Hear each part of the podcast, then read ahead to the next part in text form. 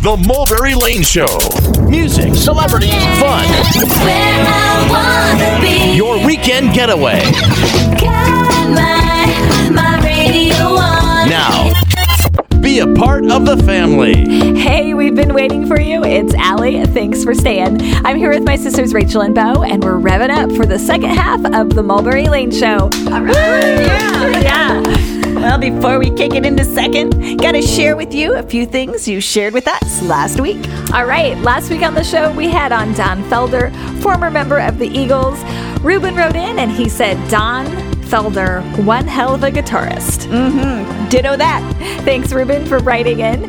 Last week, we also had Rodney Atkins on. Leanne gave us her approval, saying, Love Rodney Atkins. Leanne, that makes four of us. okay, on last week's show, we also had comedian Owen Benjamin from Sullivan and Son, and Lon wrote in and he said, listening right now from Long Beach, Mississippi with Owen Benjamin. Just tuned in. I love the show and the gals. Well, Lon, that certainly made our day, and we hope you keep it here with us every week on the Mulberry Lane Show. Kisses to you. Okay. And if you're on our Facebook page, you saw that this week, before our interview with Susanna Hoffs, we opened up the forum to you guys and said if you have a question for Susanna, let us know and we'll try to ask it in the interview. Well, you guys had some awesome questions. So, a special thanks to Matt, Robert, and Mark for their questions that we asked Susanna during the interview. Thanks, guys. Okay, well, let's get right to the second half. The Mulberry Lane Show. Alley Cat, Rachel, Bo, bringing our weekend show to you. Gonna have some fun, and when the time's done, you'll walk away feeling so brand new. Well, we continue our chat with John Wicks, drummer for Fitz in the Tantrums, in this half of the show. Mm-hmm. Then we move it right along with David Immergluck, aka Immy of the Counting Crows. And then wrapping it up with the first part of our interview with bassist Dean Dinning from Toad the Wet Sprocket. We've got a lot to get to, so let's dive right in. This is John Wicks with Fitz in the Tantrums. Now, if you've just joined us, John was just talking about how every member of the band has been a session musician, and none of them really wanted to form a band in the first place. you know, it's tough. It is tough, especially for, you know, our saxophonist, James King and I. You know, we both come from similar backgrounds uh, in the jazz world where, Okay.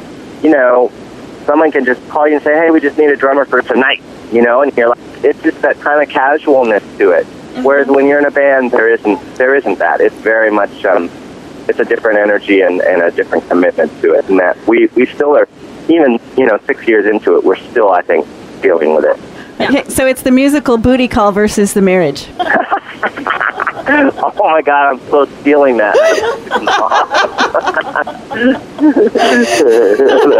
From the looks of your social media page, you guys have a lot of people turning out for the shows. So, in an age where it's hard to get people to show up, what do you think it is that's resonating with the fans?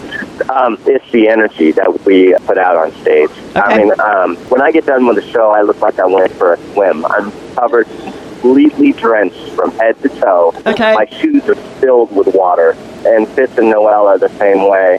We're putting out much energy on stage, physically and emotionally, that I think the people connect to that. And I also will say, the one thing that I'm realizing now Okay. um, that I've had a little bit of perspective is that we're playing this stuff without irony. And I think that's the big difference between us and the majority of fans out there. It's like, you know, yes, we're using 80s synths and we're using drum machine sounds and we're using sort of, I guess, retro-ish ideas in our songwriting and that kind of thing. But the difference between us is, is that we're doing it unironically because we grew up in the 80s. None Okay. of us are kids, you know what I mean? Right. And so I think when you're playing things without playing them tongue in cheek or with a wink and a nod, that you connect with an audience on a more visceral level than if you were doing it and just kind of kitschy, like, you know? Okay. And there's none of that with us. It's just like, look, we grew up listening to this synth on this Prince song. We really want to use it, you know? And it's a part of our vernacular from the time we were kids. So I think there's a difference there. That's a really interesting point because you're going at it with authenticity and honesty that translates. Yeah. Okay. You know, and it's funny. I, I was crossing the street uh, in Silver Lake uh, about a year ago. I was crossing the street, and it was one of these things where the "Don't Walk" sign was on, but there was absolutely no no traffic whatsoever, and Right. there was a group of kids right behind me, like just probably high senior senior year in high school, something like that, right behind me, and I was like, all right, screw it, I'm just gonna run this, uh, you know, across this. And I heard this kid behind me. He goes, "Oh, let's follow the hipster." And I looked, I looked behind him. I was like, "Did you just call me a hipster?" And he's like, "Yeah." And I'm like, "What are you gonna do about it?" And I was like, "Dude, thank you, man." I'm like, "I'm 43 years old. You just made my day, bro." like, this is awesome. Bring it on. I was so frustrated. He was so frustrated because he really wanted to insult me, and I was like, "Dude, you just totally made my day. It made me feel so much younger than I am right now." and uh, I wanted to take him aside and say, you know, none of this that I'm wearing right now. I don't know why you're calling me a hipster, but uh, none of this is done ironically, man. You know, I'm like. I'm 43, dude. You know. This is who I am. Anyways, and that's, the kind of the way I feel about the music too. Yeah. It's like uh-huh. well, there's been a couple of reviews where they're like, "Oh, these hipsters," and, I, and Fitz and I were both just laughing our ass off. I'm like, "That's really cool." If you're Right. just a hipster. Yeah. That's an awesome metaphor, that story for, you know, who you are as a band. Yeah. Drummer John Wicks from Fitz and the Tantrums telling you what's what on the Mulberry Lane Show. In 2011, you were called the hardest working Yeah. band by Vogue magazine. A lot of bands work hard. Why do you think you got that title? Well, we're scared for one that we're it's gonna end. you know, like Nothing like fear to motivate uh, you. yeah, I mean, there's nothing fear, right? So it's that, that's the other thing. We're all old enough to realize how rare it is what we have, you know, and Yeah. scared that if we get off the road, it's gonna stop, and people will go, "Oh, just kidding," you know, you guys aren't really that happening, you know. So I think we just keep going, and it's also a financial thing. If I'm going to be completely honest, you know, it's the only way you make money anymore out there is by getting on the road and, Yeah. and touring. So, oh wow, I'm tripping out. I'm tripping out right now because they just started playing a record here at this sushi cafe that I'm at. That's Yeah, funny. that never gets Um, old, does it? That's, that's weird. Yeah, it is. It's really, it's cool. I, I will say that's, That's really neat. awesome. Um, okay. We have to ask you about your life as a dad. You have four year old twin girls? Yeah, they're five now, but But yeah. they're five. Okay. So, how does that affect Uh-huh. your approach to the music and touring and everything? Oh man, that's a really cool question. Well, first, I think it affected more of how I lead my life than more than it did the music. I think Okay. it made me live a lot healthier lifestyle.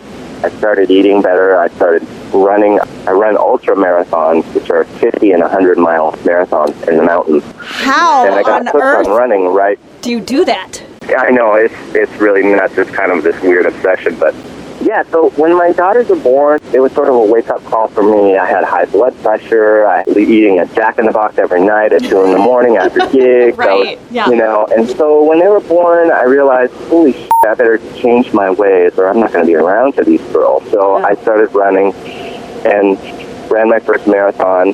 Changed my diet. I'm pretty much a vegan. I try to stay vegan as much as I can on the road. And You're a hipster. um, oh my god, I know it really is. and I'm wearing skinny jeans to boot. Um, well, there you go. but uh, you know, if I really think about it, it did change some things. I think it made me realize what's important in pop music because when I am in the car with my kids, I hear what they gravitate to, and I hear the words that resonate with them, the melodies that they remember. You know, actually, um, I always reference uh, Prince, but Prince actually said that you know he has a good melody if a child can sing it immediately. When my girls hear our music or anybody else's music and are singing it back immediately, I know we got something really cookie. I mean, if you listen to Money Grabber, you realize that it's like a nursery rhyme. You know, it's Yeah, totally right. just a, a yes. kid's nursery rhyme. Uh-huh. And so I think they sort of taught me to just chill out and stop trying to be so badass and cool and just go out there and have fun, Yeah. you know? And more fun after the break with John Wicks, drummer for Fitz and the Tantrums. Don't go anywhere. You're listening to the Mulberry Lane Show.